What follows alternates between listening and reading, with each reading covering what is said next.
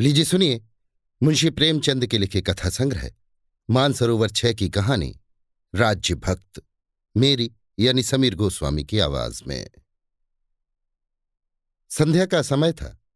लखनऊ के बादशाह नासिरुद्दीन अपने मुसाहबों और दरबारियों के साथ बाग की सैर कर रहे थे। उनके सिर पर रत्न जटित मुकुट की जगह अंग्रेज़ी टोपी थी। वस्त्र भी अंग्रेज़ी ही थे। मुसाहबों में पाँच अंग्रेज़ थे। उनमें से एक के कंधे पर सिर रखकर बादशाह चल रहे थे। तीन चार हिंदुस्तानी भी थे। उनमें से एक राजा बख्तावर सिंह थे। वो बादशाही सेना के अध्यक्ष थे। उन्हें सब लोग जनरल कहा करते थे। वे अधेड़ आदमी थे। शरीर खूब गठा हुआ था। लखनवी पहनावा उन पर बहुत सजता था। मुख से विचारशीलता झलक रही थी। दूसरे महाशय का नाम रोशन उद्दौला था। ये राज्य के प्रधानमंत्री थे। बड़ी बड़ी मूछें और नाटा डील था, जिसे ऊँचा करने के लिए वो तनकर चलते थे। नेत्रों से गर्व टपक रहा था। शेष लोगों में एक कोतवाल था और दो बादशाह के रक्षक। यद्यपि अभी उन्नीसवीं शताब्दी का आरंभ ही था, पर बादशाह ने अंग्रेज़ी रहन सहन अख्तियार कर ली थी। भोजन भी प्रायः अंग्रेज़ी ही करते थे। अंग्रेज़ों पर उनका असीम विश्वास था। वो सदैव उनका पक्ष लिया करते थे। मजाल न थी कि कोई बड़े से बड़ा राजा या राजकर्मचारी किसी अंग्रेज़ से बराबरी करने का साहस कर सके। अगर किसी में ये हिम्मत थी तो वो राजा बख्तावर सिंह थे। उनसे कंपनी का बढ़ता हुआ अधिकार न देखा जाता था। कंपनी की उस सेना की संख्या, जो उसने अवध के राज्य की रक्षा के लिए लखनऊ में नियुक्त की थी दिन दिन बढ़ती जाती थी। उसी परिणाम से सेना का व्यय भी बढ़ रहा था। राजदरबार उसे चुका न सकने के कारण कंपनी का ऋणी होता जाता था। बादशाही सेना की दशा हीन से हीनतर होती जाती थी। उसमें न संगठन था, न बल। बरसों तक सिपाहियों का वेतन न मिलता था। शस्त्र सभी पुराने थे। वर्दी फटी हुई कवायत का नाम नहीं। कोई उनका पूछने वाला न था। अगर राजा बख्तावर सिंह वेतन वृद्धि या नए शस्त्रों के संबंध में कोई प्रयत्न करते तो कंपनी का रेजिडेंट, उसका घोर विरोध और राज्य पर विद्रोहात्मक शक्ति संचार का दोषारोपण करता था। उधर से डांट पड़ती तो बादशाह अपना गुस्सा राजा साहब पर उतारते। बादशाह के सभी अंग्रेज़ मुसाहब राजा साहब से शंकित रहते और उनकी जड़ खोदने का प्रयास किया करते थे। पर वो राज्य का सेवक एक ओर अवहेलना और दूसरी ओर से घोर विरोध सहते हुए भी अपने कर्तव्य का पालन करता जाता था। मज़ा ये कि सेना भी उनसे संतुष्ट न थी। सेना में अधिकांश लखनऊ के शौदे और गुंडे भरे हुए थे। राजा साहब जब उन्हें हटाकर अच्छे अच्छे जवानों की भर्ती करने की चेष्टा करते तो सारी सेना में हाहाकार मच जाता। लोगों को शंका होती कि ये राजपूतों की सेना बनाकर कहीं राज्य ही पर तो हाथ नहीं बढ़ाना चाहते। इसलिए मुसलमान भी उनसे बदगुमान रहते थे। राजा साहब के मन में बार बार प्रेरणा होती कि इस पद को त्याग कर चले जाएँ। पर यह भय उन्हें रोकता था कि मेरे हटते ही अंग्रेज़ों की बन आएगी और बादशाह उनके हाथों में कठपुतली बन जाएँगे। रही सही सेना के साथ अवध राज्य का अस्तित्व भी मिट जाएगा। अतएव इतनी कठिनाइयों के होते हुए भी चारों ओर से वैर विरोध से घिरे होने पर भी वो अपने पद से हटने का निश्चय न कर सकते थे। सबसे कठिन समस्या ये थी कि रोशन उद्दौला भी राजा साहब से खार खाता था। उसे सदैव शंका रहती कि ये मराठों से मैत्री करके अवध राज्य को मिटाना चाहते हैं। इसलिए वो राजा साहब के प्रत्येक कार्य में बाधा डालता रहता था। उसे अब भी आशा थी कि अवध का मुसलमानी राज्य अगर जीवित रह सकता है तो अंग्रेज़ों के संरक्षण में, अन्यथा वो अवश्य हिंदुओं की बढ़ती हुई शक्ति का ग्रास बन जाएगा। वास्तव में बख्तावर सिंह की दशा अत्यंत करुण थी। वो अपनी चतराई से जिह्वा की भांति दांतों के बीच में पड़े हुए अपना काम किए जाते थे। यह तो वो स्वभाव के अक्षर थे, अपना काम निकालने के लिए मधुरता और मृदुलता, शील और विनय का आवाहन करते रहते थे। इससे उनके व्यवहार में कृत्रिमता आ जाती थी और वो शत्रुओं को उनकी ओर से और भी सशंक बना देती थी। बादशाह ने एक अंग्रेज़ मुसाहब से पूछा, तुमको मालूम है मैं तुम्हारी कितनी खातिर करता हूँ? मेरी सल्तनत में किसी की मजाल नहीं कि वो किसी अंग्रेज़ को कड़ी निगाहों से देख सके। अंग्रेज़ मुसाहब ने सिर झुकाकर कहा, हम हुजूर की इस मेहरबानी को कभी नहीं भूल सकते। बादशाह, इमाम हुसैन की कसम, अगर यहाँ कोई आदमी तुम्हें तकलीफ़ दे तो मैं उसे फ़ौरन ज़िंदा दीवार में चुनवा दूँ। बादशाह की आदत थी कि वो बहुधा अपनी अंग्रेज़ी टोपी हाथ में लेकर उसे उंगली पर नचाने लगते थे। रोज रोज नचाते नचाते टोपी में उंगली का घर हो गया था। इस समय जो उन्होंने टोपी उठाकर उंगली पर रखी तो टोपी में छेद हो गया। बादशाह का ध्यान अंग्रेज़ों की तरफ़ था। बख्तावर सिंह बादशाह के मुँह से ऐसी बात सुनकर कबाब हुए जाते थे। उक्त कथन में कितनी खुशामद, कितनी नीचता और अवध की प्रजा तथा राजों का कितना अपमान था। और लोग तो टोपी का छिद्र देखकर हंसने लगे, पर राजा बख्तावर सिंह के मुँह से अनायास निकल गया। हुजूर, ताज में सुराख हो गया। राजा साहब के शत्रु ने तुरंत कानों पर उंगलियाँ रख ली। बादशाह को भी ऐसा मालूम हुआ कि राजा ने मुझ पर व्यंग किया। उनके तेवर बदल गए। अंग्रेज़ों और अन्य सभासदों ने इस प्रकार कानाफूसी शुरू की, जैसे कोई महान अनर्थ हो गया। राजा साहब के मुँह से अनर्गल शब्द अवश्य निकले। इसमें कोई संदेह नहीं था। संभव है उन्होंने जानबूझकर व्यंग न किया हो। उनके दुखी हृदय ने साधारण चेतावनी को ये तीव्र रूप दे दिया, पर बात बिगड़ ज़रूर गई थी। अब उनके शत्रु उन्हें कुचलने के ऐसे सुंदर अवसर को हाथ से क्यों जाने देते? राजा साहब ने सभा का ये रंग देखा तो खून सर्द हो गया। समझ गए, आज शत्रुओं के पंजे में फंस गया और ऐसा बुरा फंसा कि भगवान ही निकालें तो निकल सकता हूँ। बादशाह ने कोतवाल से लाल आँखें करके कहा इस नमक हराम को कैद कर लो और इसी वक्त इसका सिर उड़ा दो। इसे मालूम हो जाए कि बादशाहों से बेअदबी करने का क्या नतीजा होता है। कोतवाल को सहसा जनरल पर हाथ बढ़ाने की हिम्मत न पड़ी। रोशनुद्दौला ने उससे इशारे से कहा, खड़े सोचते क्या हो? पकड़ लो, नहीं तो तुम भी इसी आग में जल जाओगे। तब कोतवाल ने आगे बढ़कर बख्तावर सिंह को गिरफ़्तार कर लिया। एक क्षण में उनकी मुश्कें कस दी गई। लोग उन्हें चारों ओर से घेर कर कत्ल करने ले चले। बादशाह ने मुसाबों से कहा, मैं भी वहीं चलता हूँ। जरा देखूँगा कि नमक हरामों की लाश क्यों कर तड़पती है। कितनी घोर पशता थी। यही प्राण जरा देर पहले बादशाह का विश्वास पात्र था। एकाएक बादशाह ने कहा, पहले इस नमक हराम की खिलात उतार लो। मैं नहीं चाहता कि मेरी खिलात की बेइज्जती हो। किसकी मजाल थी जो जरा भी जबान हिला सके? सिपाहियों ने राजा साहब के वस्त्र उतारने शुरू किए। दुर्भाग्यवश उनके एक जेब से पिस्तौल निकल आई। उसकी दोनों नालियाँ भरी हुई थी। पिस्तौल देखते ही बादशाह की आँखों से चिंगारियाँ निकलने लगी। बोले, कसम है हज़रत इमाम हुसैन की, अब इसकी जा बख्शी नहीं करूँगा। मेरे साथ भरी हुई पिस्तौल की क्या ज़रूरत? ज़रूर इसकी नीयत में फितूर था। अब मैं इसे कुत्तों से नचवाऊँगा। मुसाहबों की तरफ़ देखकर, देखा तुम लोगों ने इसकी नीयत? मैं अभी आस्तीन में सांप पाले हुए था। आप लोगों के ख्याल में इसके पास भरी हुई पिस्तौल का निकलना क्या माने रखता है? अंग्रेज़ों को केवल राजा साहब को नीचा दिखाना मंजूर था। वे उन्हें अपना मित्र बनाकर जितना काम निकाल सकते थे, उतना उनके मारे जाने से नहीं। इसी से एक अंग्रेज़ मुसाहब ने कहा, मुझे तो इसमें कोई गैर मुनासिब बात नहीं मालूम होती। जनरल आपका बॉडीगार्ड है, उसे हमेशा हथियार बंद रहना चाहिए, खासकर जब आपकी खिदमत में हो। नहीं मालूम किस वक्त इसकी ज़रूरत आ पड़े। दूसरे अंग्रेज़ मुसाहबों ने भी इस विचार की पुष्टि की। बादशाह के क्रोध की ज्वाला कुछ शांत हुई। अगर ये ही बातें किसी हिंदुस्तानी मुसाहब की जबान से निकली होती तो उसकी जान की खैरियत न थी। कदाचित अंग्रेज़ों को अपनी न्यायपरकता का नमूना दिखाने ही के लिए उन्होंने ये प्रश्न किया था।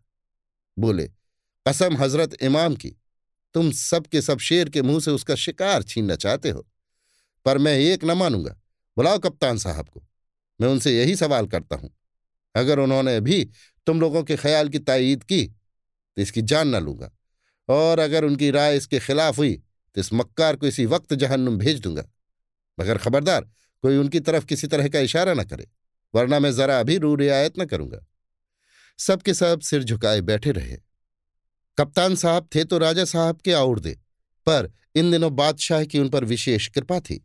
वो उन सच्चे राजभक्तों में थे, जो अपने को राजा का नहीं, राज्य का सेवक समझते थे। वो दरबार से अलग रहते थे। बादशाह उनके कामों से बहुत संतुष्ट थे। एक आदमी तुरंत कप्तान साहब को बुला लाया। राजा साहब की जान उनकी मुट्ठी में थी। रोशन उद्दौला को छोड़कर ऐसा शायद एक व्यक्ति भी न था, जिसका हृदय आशा और निराशा से न धड़क रहा हो। सब मन में भगवान से यही प्रार्थना कर रहे थे कि कप्तान साहब किसी तरह से इस समस्या को समझ जाएँ। कप्तान साहब आए और उड़ती हुई दृष्टि से सभा की ओर देखा। सभी की आँखें नीचे झुकी हुई थीं। वो कुछ अनिश्चित भाव से सिर झुकाकर खड़े हो गए। बादशाह ने पूछा, मेरे मुसाहबों को अपनी जेब में भरी हुई पिस्तौल रखना मुनासिब है या नहीं? दरबारियों की नीरवता, उनके आशंकित चेहरे और उनकी चिंतायुक्त अधीरता देखकर कप्तान साहब को वर्तमान समस्या की कुछ टोह मिल गई।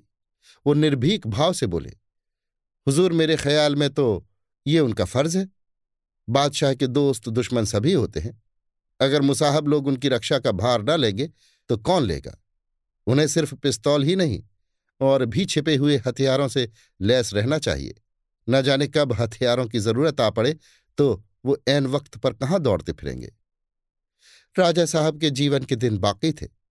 बादशाह ने निराश होकर कहा, रोशन, इसे कत्ल मत करना काल कोठरी में कैद कर दो।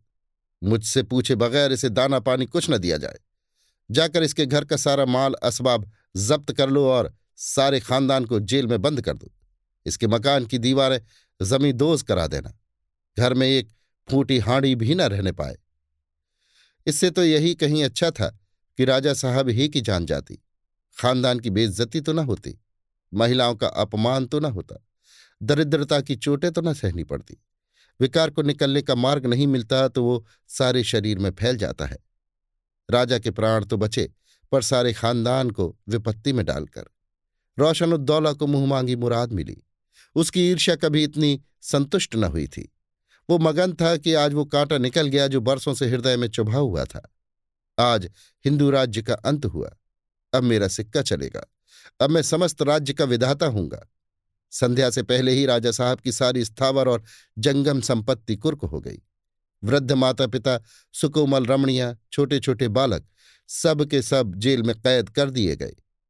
कितनी करुण दशा थी। वे महिलाएँ जिन पर कभी देवताओं की भी निगाह न पड़ी थी। खुले मुँह, नंगे पैर, पाँव घसीटती, शहर की भरी हुई सड़कों और गलियों से होती हुई सिर झुकाए शोक चित्रों की भांति जेल की तरफ़ चली जाती थी। सशस्त्र सिपाहियों का एक बड़ा दल साथ था, जिस पुरुष के इशारे पर कई घंटे पहले सारे शहर में हलचल मच जाती, उसी के खानदान की ये दुर्दशा। राजा बख्तावर सिंह को बंदी गृह में रहते हुए एक मास बीत गया। वहाँ उन्हें सभी प्रकार के कष्ट दिए जाते थे। यहाँ तक कि भोजन भी यथा समय न मिलता था। उनके परिवार को भी असह्य यातनाएँ दी जाती थी। लेकिन राजा साहब को बंदी गृह में एक प्रकार की शांति का अनुभव होता था। वहाँ प्रतिक्षण ये खटका तो न रहता था कि बादशाह मेरी किसी बात से नाराज़ न हो जाए। मुसाहब लोग कहीं मेरी शिकायत तो नहीं कर रहे हैं। शारीरिक कष्टों का सहना उतना कठिन नहीं जितना कि मानसिक कष्टों का। यहाँ सब तकलीफें थीं, पर सिर पर तलवार तो नहीं लटक रही थी। उन्होंने मन में निश्चय किया कि अब चाहे बादशाह मुझे मुक्त भी कर दें, मगर मैं राजकाज से अलग ही रहूँगा। इस राज्य का सूर्य अस्त होने वाला है। कोई मानवीय शक्ति उसे विनाश दिशा में लीन होने से नहीं रोक सकती। ये उसी पतन के लक्षण है। नहीं तो क्या मेरी राजभक्ति का यही पुरस्कार मिलना चाहिए था? मैंने अब तक कितनी कठिनाइयों से राज्य की रक्षा की है, ये भगवान ही जानते हैं। एक ओर तो बादशाह की निरंकुशता, दूसरी ओर बलवान और युक्ति संपन्न शत्रुओं की कूटनीति। इस शिला और भंवर के बीच में राज्य की नौका को चलाते रहना कितना कष्ट साध्य था। शायद ही ऐसा कोई दिन गुजरा होगा जिस दिन मेरा चित्त प्राण शंका से आंदोलित न हुआ हो। इस सेवा भक्ति और तल्लीनता का ये पुरस्कार मेरे मुख से व्यंग शब्द अवश्य निकले, लेकिन उनके लिए इतना कठोर दंड, इससे तो ये कहीं अच्छा था कि मैं कत्ल कर दिया गया होता। अपनी आँखों से अपने परिवार की ये दुर्गति तो न देखता। सुनता हूँ पिताजी को सोने के लिए चटाई नहीं दी गई है। ना जाने स्त्रियों पर कैसे कैसे अत्याचार हो रहे होंगे। लेकिन इतना जानता हूँ कि प्यारी सुखदा अंत तक अपने सतीत्व की रक्षा करेगी, अन्यथा प्राण त्याग देगी। मुझे बेड़ियों की परवाह नहीं, पर सुनता हूँ लड़कों के पैरों में भी बेड़ियाँ डाली गई हैं। ये सब इसी कुटिल रोशनुद्दौला की शरारत है। जिसका जी चाहे इस समय सता ले, कुचल ले, मुझे किसी से कोई शिकायत नहीं। भगवान से यही प्रार्थना है कि अब संसार से उठा ले। मुझे अपने जीवन में जो कुछ करना था कर चुका और उसका खूब फल पा चुका। मेरे जैसे आदमी के लिए संसार में स्थान नहीं है। राजा इन्हीं विचारों में डूबे थे। सहसा उन्हें अपनी काल कोठरी की ओर किसी के आने की आहट मिली। रात बहुत जा चुकी थी। चारों ओर सन्नाटा छाया हुआ था और उस अंधकारमय सन्नाटे में किसी के पैरों की चाप स्पष्ट सुनाई देती थी। कोई बहुत पाँव दबा दबा कर चला आ रहा था। राजा साहब का कलेजा धक धक करने लगा। वो उठकर खड़े हो गए। हम निशस्त्र और प्रतिकार के लिए समर्थ होने पर भी बैठे बैठे वारों का निशाना नहीं बनना चाहते। खड़े हो जाना आत्मरक्षा का अंतिम प्रयत्न है। कोठरी में ऐसी कोई वस्तु ना थी जिससे वो अपनी रक्षा कर सकते। समझ गए, अंतिम समय आ गया। शत्रुओं ने इस तरह मेरे प्राण लेने की ठानी है। अच्छा है, जीवन के साथ इस विपत्ति का भी अंत हो जाएगा। एक क्षण में उनके सम्मुख एक आदमी आकर खड़ा हो गया। राजा साहब ने पूछा, कौन है? उत्तर मिला, मैं हूँ आपका सेवक। राजा, ओहो, तुम हो कप्तान? मैं शंका में पड़ा हुआ था कि कहीं शत्रुओं ने मेरा वध करने के लिए कोई दूत न भेजा हो। कप्तान, शत्रुओं ने कुछ और ही ठानी है। आज बादशाह सलामत की जान बचती नज़र नहीं आती। राजा, अरे, ये क्यों कर? कप्तान जब से आपको यहाँ नजरबंद किया गया है, सारे राज्य में हाहाकार मचा हुआ है। स्वार्थी कर्मचारियों ने लूट मचा रखी है। अंग्रेज़ों की खुदाई फिर रही है। जो जी में आता है, करते हैं। किसी की मजाल नहीं कि चूं कर सके। इस एक महीने में शहर के सैकड़ों बड़े बड़े रईस मिट गए। रोशनुद्दौला की बादशाही है। बाजारों का भाव चढ़ता जाता है। बाहर से व्यापारी लोग डर के मारे कोई चीज़ ही नहीं लाते। दुकानदारों से मनमानी रकमें महसूल के नाम पर वसूल की जा रही हैं। गल्ले का भाव इतना चढ़ गया है कि कितने ही घरों में चूल्हा जलने की नौबत नहीं आती। सिपाहियों को अभी तक तनख्वाहें नहीं मिली। वे जाकर दुकानदारों को लूटते हैं। सारे राज्य में बदअमनी हो रही है।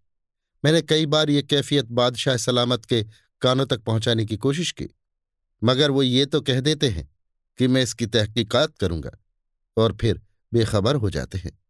आज शहर के बहुत से दुकानदार फरियाद लेकर आए थे कि हमारे हाल पर निगाह न की गई तो हम शहर छोड़कर कहीं और चले जाएँगे। क्रिस्तानों ने उनको सख्त कहा, धमकाया, लेकिन उन्होंने जब तक अपनी सारी मुसीबत ना बयान कर ली, वहाँ से ना हटे। आखिर बादशाह सलामत ने उनको दिलासा दिया तो चले गए। राजा, बादशाह पर इतना असर हुआ, मुझे तो यही ताज्जुब है। कप्तान असर वसर कुछ नहीं हुआ। ये भी उनकी एक दिल लगी है। शाम को खास मुसाहबों को बुलाकर हुक्म दिया कि आज मैं भेष बदल कर शहर का गश्त करूँगा। तुम लोग भी भेष बदले हुए मेरे साथ रहना। मैं देखना चाहता हूँ कि रियाया क्यों इतनी घबराई हुई है। सब लोग मुझसे दूर रहें, किसी को ना मालूम हो कि मैं कौन हूँ। रोशनुद्दौला और पाँचों अंग्रेज़ मुसाहिब साथ रहेंगे। राजा, तुम्हें क्यों कर ये बात मालूम हो गई? कप्तान मैंने उसी अंग्रेज़ हज्जाम को मिला रखा है। दरबार में जो कुछ होता है उसका पता मुझे मिल जाता है। उसी की सिफारिश से आपकी खिदमत में हाजिर होने का मौका मिला। घड़ियाल में दस बजते हैं। ग्यारह बजे चलने की तैयारी है। बारह बजते बजते लखनऊ का तख्त खाली हो जाएगा। राजा, घबराकर, क्या इन सबों ने उन्हें कत्ल करने की साजिश कर रखी है? कप्तान, जी नहीं, कत्ल करने से उनका मंशा पूरा ना होगा। बादशाह को बाज़ार की सैर कराते हुए गोमती की तरफ़ ले जाएँगे। वहाँ अंग्रेज़ सिपाहियों का एक दस्ता तैयार रहेगा। वो बादशाह को फ़ौरन एक गाड़ी में बिठाकर रेजिडेंसी में ले जाएगा। वहाँ रेजिडेंट साहब बादशाह सलामत को सल्तनत से इस्तीफा देने पर मजबूर करेंगे। उसी वक्त उनसे इस्तीफा लिखा लिया जाएगा और इसके बाद रातों रात उन्हें कलकत्ते भेज दिया जाएगा। राजा, बड़ा गजब हो गया। अब तो वक्त बहुत कम है। बादशाह सलामत निकल पड़े होंगे। कप्तान, गजब क्या हो गया। इसकी जात से किसे आराम था? दूसरी हुकूमत चाहे कितनी ही खराब हो, इससे अच्छी ही होगी। राजा, अंग्रेज़ों की हुकूमत होगी। कप्तान, अंग्रेज़ इनसे कहीं बेहतर इंतज़ाम करेंगे। राजा, करुण स्वर से, कप्तान, ईश्वर के लिए ऐसी बातें ना करो। तुमने मुझसे जरा देर पहले क्यों ना ये कैफियत बयान की? कप्तान। आश्चर्य से। आपके साथ तो बादशाह ने कोई अच्छा सलूक नहीं किया। राजा, मेरे साथ कितना ही बुरा सलूक किया हो, लेकिन एक राज्य की कीमत, एक आदमी या एक खानदान की जान से कहीं ज़्यादा होती है। तो मेरे पैरों की बेड़ियाँ खुलवा सकते हो। कप्तान, सारे अवध राज्य में एक भी ऐसा आदमी ना निकलेगा जो बादशाह को सच्चे दिल से दुआ देता हो। दुनिया उनके जुल्म से तंग आ गई है। राजा, मैं अपनों के जुल्मों को गैरों की बंदगी से कहीं बेहतर ख्याल करता हूँ। बादशाह की यह हालत गैरों ही के भरोसे पर हुई है। वो इसीलिए किसी की परवाह नहीं करते कि अंग्रेज़ों की मदद का यकीन है। मैं इन फिरंगियों की चालों को गौर से देखता आया हूँ। बादशाह के मिजाज को उन्होंने बिगाड़ा है। उनका मंशा यही था जो हुआ। रियाया के दिल से बादशाह की इज़्ज़त और मोहब्बत उठ गई। आज सारा मुल्क बगावत करने पर आमादा है। ये लोग इसी मौके का इंतज़ार कर रहे थे। वो जानते हैं कि बादशाह की गद्दी से हटाए जाने पर एक आदमी भी आँसू न बहावेगा। लेकिन मैं जताए देता हूँ कि अगर इस वक्त तुमने बादशाह को दुश्मनों के हाथों से न बचाया तो तुम हमेशा के लिए अपने ही वतन में गुलामी की जंजीरों में बंध जाओगे। किसी गैर कौम के चाकर बनकर अगर तुम्हें शांति भी मिली तो वो शांति न होगी, मौत होगी। गैरों के बेरहम पैरों के नीचे पड़कर तुम हाथ भी ना हिला सकोगे और ये उम्मीद कि कभी हमारे मुल्क में वैध शासन कायम होगा, हसरत का दाग बनकर रह जाएगी। नहीं, मुझमें अभी मुल्क की मोहब्बत बाकी है। मैं अभी इतना बेजान नहीं हुआ हूँ। मैं इतनी आसानी से सल्तनत को हाथ से न जाने दूँगा। अपने को इतने सस्ते दामों गैर के हाथों न बेचूँगा। मुल्क की इज़्ज़त को न मिटने दूँगा। चाहे इस कोशिश में मेरी जान ही क्यों न जाए? कुछ और नहीं कर सकता तो अपनी जान तो दे ही सकता हूँ। मेरी बेड़ियाँ खोल दो। कप्तान, आपका खादिम हूँ, मगर मुझे ये मजाज नहीं है। राजा, जोश में आकर, जालिम, ये इन बातों का वक्त नहीं है। एक एक पल हमें तबाही की तरफ़ लिए जा रहा है। खोल दे ये बेड़ियाँ। जिस घर में आग लगी है, उसके आदमी खुदा को नहीं याद करते। कुएँ की तरफ़ दौड़ते हैं। कप्तान, आप मेरे मोहसिन हैं। आपके हुक्म से मुँह नहीं मोड़ सकता। लेकिन राजा, जल्दी करो जल्दी करो। अपनी तलवार मुझे दे दो। अब इन तकल्लुफ की बातों का मौका नहीं है। कप्तान साहब निरुत्तर हो गए। सजीव उत्साह में बड़ी संक्रामक शक्ति होती है। यद्यपि राजा साहब के नीतिपूर्ण वार्तालाप ने उन्हें माकूल नहीं किया, तथापि वो अनिवार्य रूप से उनकी बेड़ियाँ खोलने पर तत्पर हो गए। उसी वक्त जेल के दारोगा को बुलाकर कहा साहब ने हुक्म दिया है कि राजा साहब को फ़ौरन आज़ाद कर दिया जाए। इसमें पल भर का भी विलंब हुआ तो तुम्हारे हक में अच्छा न होगा।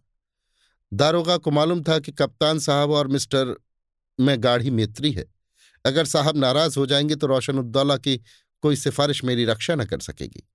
उसने राजा साहब की बेड़ियाँ खोल दी। राजा साहब जब तलवार हाथ में लेकर जेल से निकले तो उनका हृदय राज्य भक्ति की तरंगों से आंदोलित हो रहा था। उसी वक्त घड़ियाल ने ग्यारह बजाए। आधी रात का समय था, मगर लखनऊ की तंग गलियों में खूब चहल पहल थी। ऐसा मालूम होता था कि अभी नौ बजे होंगे। सराफे में सबसे ज़्यादा रौनक थी, मगर आश्चर्य था कि किसी दुकान पर जवाहरात या गहने नहीं दिखाई देते थे। केवल आदमियों के आने जाने की भीड़ थी, जिसे देखो पाँचों शस्त्रों से सुसज्जित मूछे खड़ी किए, ऐठता हुआ चला जाता था। बाज़ार के मामूली दुकानदार भी निशस्त्र न थे। सहसा एक आदमी भारी साफा बांधे, पैर की घुटनियों तक नीची कबा पहने, कमर में पटका बांधे आकर एक सराफ की दुकान पर खड़ा हो गया। जान पड़ता था, कोई ईरानी सौदागर है। उन दिनों ईरान के व्यापारी लखनऊ में बहुत आते जाते थे। इस समय ऐसे आदमी का आ जाना असाधारण बात न थी। सराफ का नाम माधोदास था। बोला, कहिए मीर साहब, कुछ दिखाऊँ? सौदागर सोने का क्या निरख है? माधव, सौदागर के कान के पास मुँह ले जाकर, निरख की कुछ न पूछी। आज करीब एक महीना से बाज़ार का निरख बिगड़ा हुआ है। माल बाज़ार में आता ही नहीं। लोग दबाए हुए हैं। बाज़ार में खौफ के मारे नहीं लाते। अगर आपको ज़्यादा माल की दरकार हो तो मेरे साथ गरीब खाने तक तकलीफ़ कीजिए। जैसा माल चाहिए लीजिए। निरख मुनासिब ही होगा। इसका इत्मीनान रखिए। सौदागर आजकल बाज़ार का निर्ख क्यों बिगड़ा हुआ है? माधव, क्या आप हाल ही में वारिद हुए हैं? सौदागर, हाँ, मैं आज ही आया हूँ। कहीं पहले किसी रौनक नहीं नज़र आती। कपड़े का बाज़ार भी सुस्त था। ढाके का एक कीमती थान बहुत तलाश करने पर भी न मिला। माधो इसके बड़े किस्से हैं। कुछ ऐसा ही मामला है। सौदागर, डाकुओं का ज़ोर तो नहीं है। पहले तो यहाँ इस किस्म की वारदातें न होती थी। माधो, अब वो कैफियत नहीं है। दिन दहाड़े डाके पड़ते हैं। उन्हें कोतवाल के बादशाह सलामत भी गिरफ़्तार नहीं कर सकते। अब और क्या कहूँ, दीवार के भी कान होते हैं। कहीं कोई सुन ले तो लेने के देने पड़ जाए। सौदागर, सेठ जी, आप तो पहेलियाँ बुझवाने लगे। मैं परदेसी आदमी हूँ, यहाँ किससे कहने जाऊँगा? आखिर बात क्या है? बाज़ार क्यों इतना बिगड़ा हुआ है? नाच की मंडी की तरफ़ गया था, सन्नाटा छाया हुआ है। मोटी जींस भी दूने दामों पर बिक रही थी। माधो इधर उधर चौकन्नी आँखों से देखकर। एक महीना हुआ रोशन उद्दौला के हाथ में स्याय सफ़ेद का अख्तियार आ गया है। ये सब उन्हीं की बद इंतजामी का फल है। उनके पहले राजा बख्तावर सिंह हमारे मालिक थे। उनके वक्त में किसी की मजाल न थी कि व्यापारियों को टेढ़ी आँख से देख सके। उनका रौब सभी पर छाया हुआ था। फिरंगियों पर उनकी कड़ी निगाह रहती थी। हुक्म था कि कोई फिरंगी बाज़ार में आवे तो थाने का सिपाही उसकी देखभाल करता रहे। इसी वजह से फिरंगी उनसे जला करते थे। आखिर सबों ने रोशन उद्दौला को मिलाकर बख्तावर सिंह को बेकसूर कैद करा दिया। बस तब से बाज़ार में लूट मची हुई सरकारी अमले अलग लूटते हैं, फिरंगी अलग नोचते खसोटते हैं। जो चीज़ चाहते हैं, उठा ले जाते हैं। दाम मांगो तो धमकियाँ देते हैं। शाही दरबार में फरियाद करो तो उल्टी सजा होती है। अभी हाल ही में हम सब मिलकर बादशाह सलामत की खिदमत में हाजिर हुए थे। पहले तो वो बहुत नाराज़ हुए, पर आखिर रहम आ गया। बादशाहों का मिजाज ही तो है। हमारी सब शिकायतें सुनी और तस्कीन की कि हम तहकीकात करेंगे, मगर अभी तक वही लूट खसोट जारी है। इतने में तीन आदमी राजपूती ढंग की मिर्जई पहने आकर दुकान के सामने खड़े हो गए। माधवदास उनका रंग ढंग देखकर चौंका। शाही फौज के सिपाही बहुधा इसी सजधज से निकलते थे। तीनों आदमी सौदागर को देखकर ठिठके, पर उसने उन्हें कुछ ऐसी निगाह से देखा कि तीनों आगे चले गए। तब सौदागर ने माधवदास से पूछा, इन्हें देखकर तुम क्यों चौंके? माधवदास ने कहा, ये फौज के सिपाही हैं।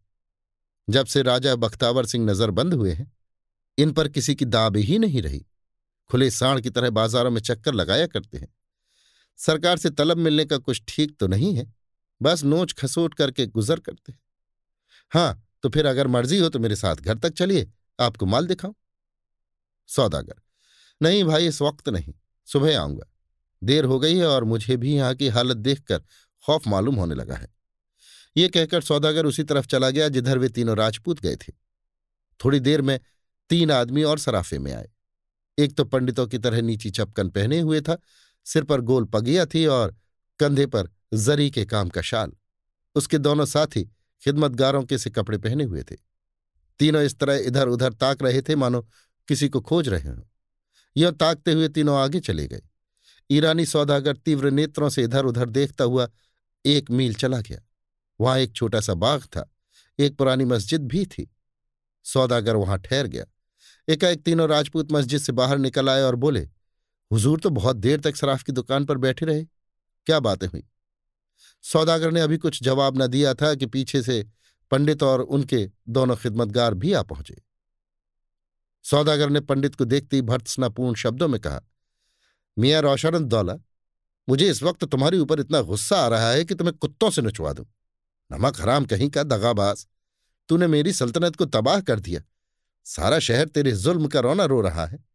मुझे आज मालूम हुआ कि तूने क्यों राजा बख्तावर सिंह को कैद कराया। मेरी अकल पर न जाने क्यों पत्थर पड़ गए थे कि मैं तेरी चिकनी चुपड़ी बातों में आ गया।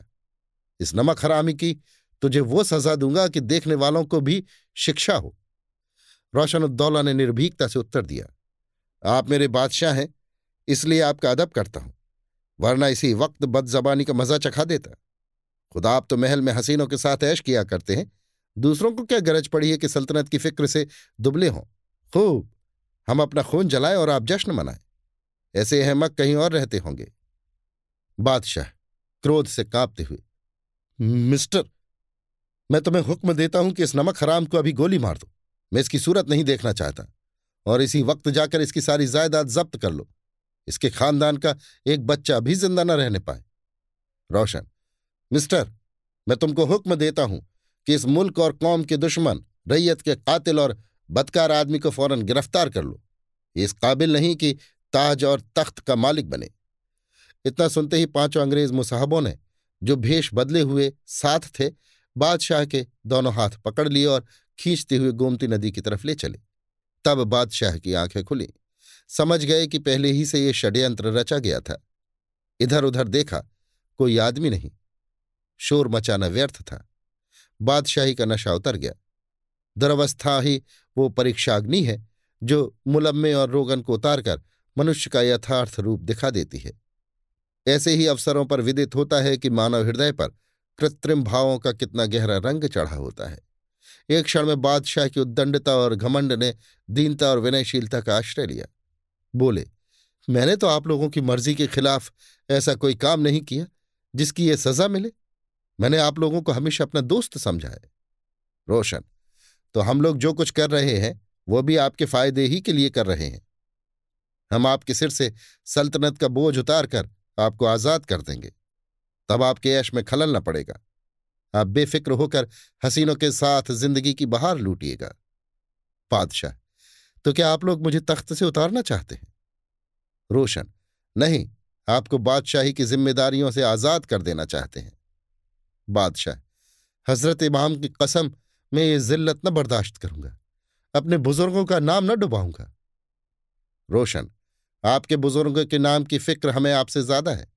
आपकी ऐश परस्ती बुज़ुर्गों का नाम रोशन नहीं कर रही है। बादशाह, दीनता से। वादा करता हूँ कि आइंदा से आप लोगों को शिकायत का कोई मौका न दूँगा। रोशन, नशेबाजों के वादों पर कोई दीवाना ही यकीन कर सकता है। बादशाह, तुम मुझे ज़बरदस्ती तख्त से नहीं उतार सकते। रोशन, इन धमकियों की ज़रूरत नहीं। चुपचाप चले चलिए, आगे आपको सेज गाड़ी मिल जाएगी। हम आपकी इज़्ज़त के साथ रुखसत करेंगे। बादशाह, आप जानते हैं रियाया पर इसका क्या असर होगा? रोशन, खूब जानता हूँ। आपकी हिमायत में एक उंगली भी ना उठेगी। कल सारी सल्तनत में घी के चिराग जलेंगे। इतनी देर में सब लोग उस स्थान पर आ पहुँचे जहाँ बादशाह को ले जाने के लिए सवारी तैयार खड़ी थी। लगभग पच्चीस सशस्त्र गोरे सिपाही भी खड़े थे। बादशाह सेज गाड़ी को देखकर मचल गए। उनके रुधिर की गति तीव्र हो गई। भोग और विलास के नीचे दबी हुई मर्यादा सजग हो गई। उन्होंने ज़ोर से झटका देकर अपना हाथ छुड़ा लिया और नैराश्यपूर्ण दुस्साहस के साथ परिणाम भय को त्याग कर उच्च स्वर से बोले, ए लखनऊ के बसने वालों, तुम्हारा बादशाह या दुश्मनों के हाथों कत्ल किया जा रहा है। उसे इनके हाथों से बचाओ, दौड़ो वरना पछताओगे। ये आर्त पुकार आकाश की नीरवता को चीरती हुई गोमती की लहरों में विलीन नहीं हुई, बल्कि लखनऊ वालों के हृदयों में जा पहुँची। राजा बख्तावर सिंह बंदी गृह से निकलकर नगर निवासियों को उत्तेजित करते और प्रतिक्षण रक्षाकारियों के दल को बढ़ाते बड़े वेग से दौड़े चले आ रहे थे। एक पल का विलंब भी षड्यंत्रकारियों के घातक विरोध को सफल कर सकता था। देखते देखते उनके साथ दो तीन हज़ार सशस्त्र मनुष्यों का दल हो गया था। ये सामूहिक शक्ति बादशाह का और लखनऊ राज्य का उद्धार कर सकती थी। समय सब कुछ था। बादशाह गोरी सेना के पंजे में फंस गए तो फिर समस्त लखनऊ भी उन्हें मुक्त न करा सकता था। राजा साहब ज्यो ज्यो आगे बढ़ते जाते थे, नैराश्य से दिल बैठा जाता था। विफल मनोरथ होने की शंका से उत्साह भंग हुआ जाता था। अब तक कहीं उन लोगों का पता नहीं। अवश्य हम देर में पहुँचे। विद्रोहियों ने अपना काम पूरा कर लिया। लखनऊ राज्य की स्वाधीनता सदा के लिए विसर्जित हो गई। ये लोग निराश होकर लौटना ही चाहते थे कि अचानक बादशाह का आर्तनाद सुनाई दिया। कई हज़ार कंठों से आकाश भेदी ध्वनि निकली। हुजूर को खुदा सलामत रखे, हम फिदा होने को आ पहुँचे।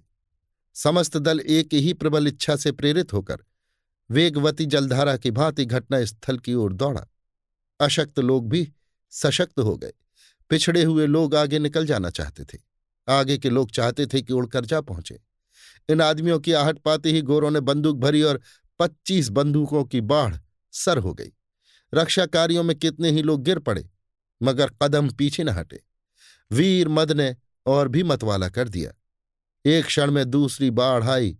कुछ लोग फिर वीर गति को प्राप्त हुए, लेकिन कदम आगे बढ़ते ही गए। तीसरी बाढ़ छूटने ही वाली थी कि लोगों ने विद्रोहियों को पा लिया। गोरे भागे। जब लोग बादशाह के पास पहुँचे तो अद्भुत दृश्य देखा। बादशाह रोशनुद्दौला की छाती पर सवार थे। जब गोरे जान लेकर भागे तो बादशाह ने इस नरपिशाच को पकड़ लिया और उसे बलपूर्वक भूमि पर गिराकर उसकी छाती पर बैठ गए। अगर उनके हाथों में हथियार होता तो इस वक्त रोशन की लाश तड़पती हुई दिखाई देती।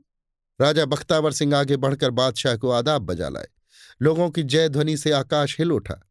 कोई बादशाह के पैरों को चूमता था, कोई उन्हें आशीर्वाद देता था और रोशन उद्दौला का शरीर तो लातों और घूसों का लक्ष्य बना हुआ था। कुछ बिगड़े दिल ऐसे भी थे, जो उसके मुँह पर थूकने में भी संकोच न करते थे। प्रातःकाल था। लखनऊ में आनंदोत्सव मनाया जा रहा था। बादशाही महल के सामने लाखों आदमी जमा थे। सब लोग बादशाह को यथायोग्य नज़र देने आए थे। जगह जगह गरीबों को भोजन कराया जा रहा था। शाही नौबत खाने में नौबत बज रही थी। दरबार सजा।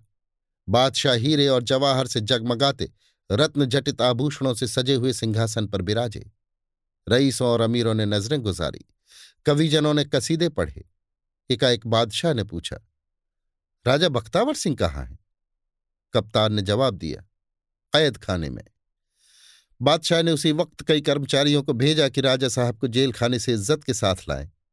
जब थोड़ी देर के बाद राजा ने आकर बादशाह को सलाम किया तो वे तख्त से उतरकर उनसे गले मिले और अपनी दाहिनी ओर सिंहासन पर बैठाया फिर दरबार में खड़े होकर उनकी सुकीर्ति और राजभक्ति की प्रशंसा करने के उपरांत अपने ही हाथों से उन्हें खिलत पहनाई। राजा साहब के कुटुंब के प्राणी आदर और सम्मान के साथ विदा किए गए। अंत को जब दोपहर के समय दरबार बर्खास्त होने लगा तो बादशाह ने राजा साहब से कहा, आपने मुझ पर और मेरी सल्तनत पर जो एहसान किया है, उसका सिला देना मेरे इम्कान से बाहर है। मेरी आपसे यही इल्तजा है कि आप वजरत का कलमदान अपने हाथ में लीजिए और सल्तनत का जिस तरह मुनासिब समझिए, इंतज़ाम कीजिए। मैं आपके किसी काम में दखल न दूँगा। मुझे गोशे में पड़ा रहने दीजिए। नमक हराम रोशन को भी मैं आपके सुपुर्द किए देता हूँ। आप इसे जो सजा चाहें दें। मैं इसे कब का जहन्नुम भेज चुका होता। पर यह समझकर कि ये आपका शिकार है, इसे छोड़े हुए हूँ।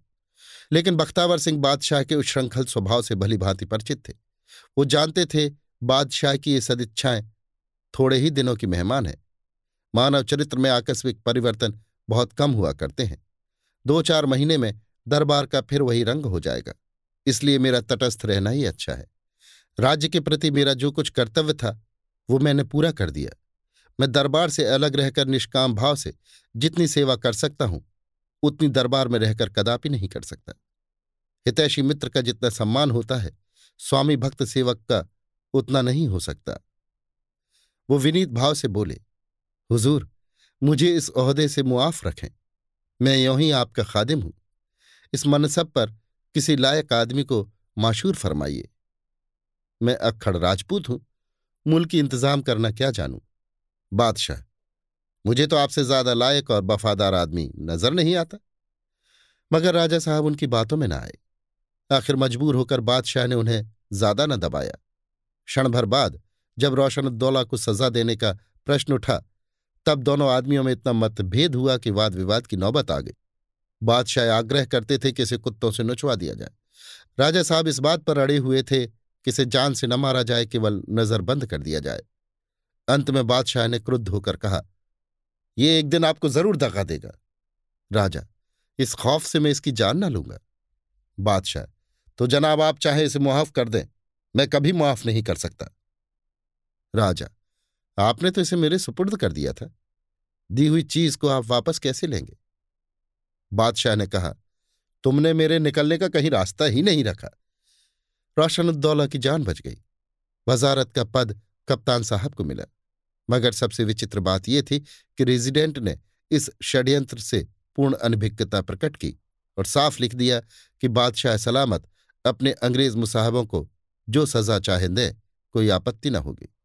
मैं उन्हें पाता तो स्वयं बादशाह की खिदमत में भेज देता, लेकिन पाँचों महान भावों में से एक का भी पता न चला। शायद वे सब के सब रातों रात कलकत्ते भाग गए। इतिहास में उक्त घटना का कहीं उल्लेख नहीं किया गया, लेकिन किवदंतियाँ जो इतिहास से अधिक विश्वसनीय है। उसकी सत्यता की साक्षी है। अभी आप सुन रहे थे मुंशी प्रेमचंद के लिखे कथा संग्रह, मानसरोवर छह की कहानी राज्य भक्त मेरी यानी समीर गोस्वामी की आवाज़ में।